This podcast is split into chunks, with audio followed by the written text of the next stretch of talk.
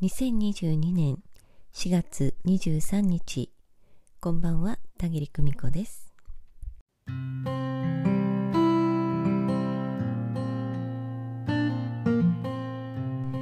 魂の一言メッセージをあなたへ。2022 4月25日までお申し込み受付中です。定期コースの受付は年に一度今回のみです。1年間魂の世界との通訳を務めさせていただきます。どうぞお楽しみに。えさて今日は気持ちを言葉にすることというお話をしてみたいと思います。え皆さんはご自分の気持ちを言葉にできますか？すぐには無理でももやもやしたずっと後でもいいからそれを言葉にしてみていますか？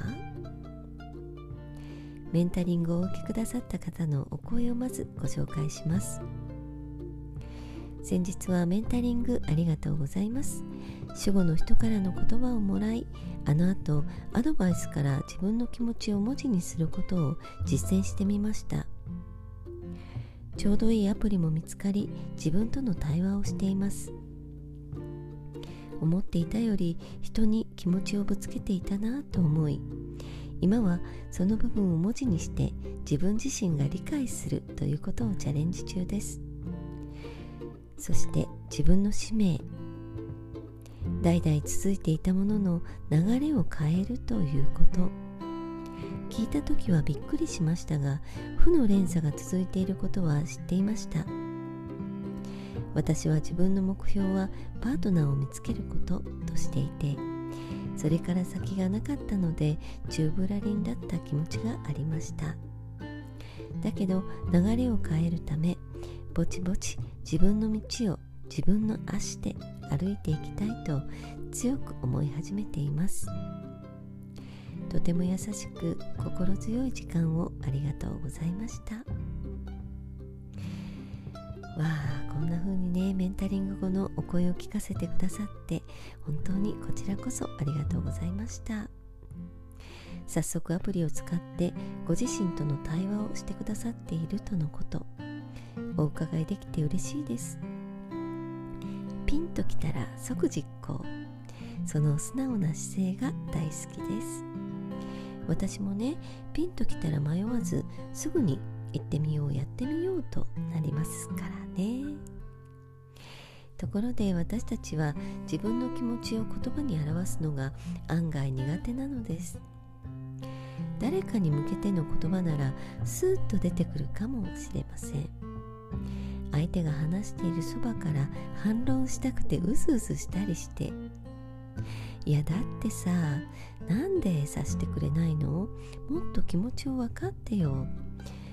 違う。欲しいのはそれじゃない。いやあなたが先に謝るべきでしょ？と。こんな風にです。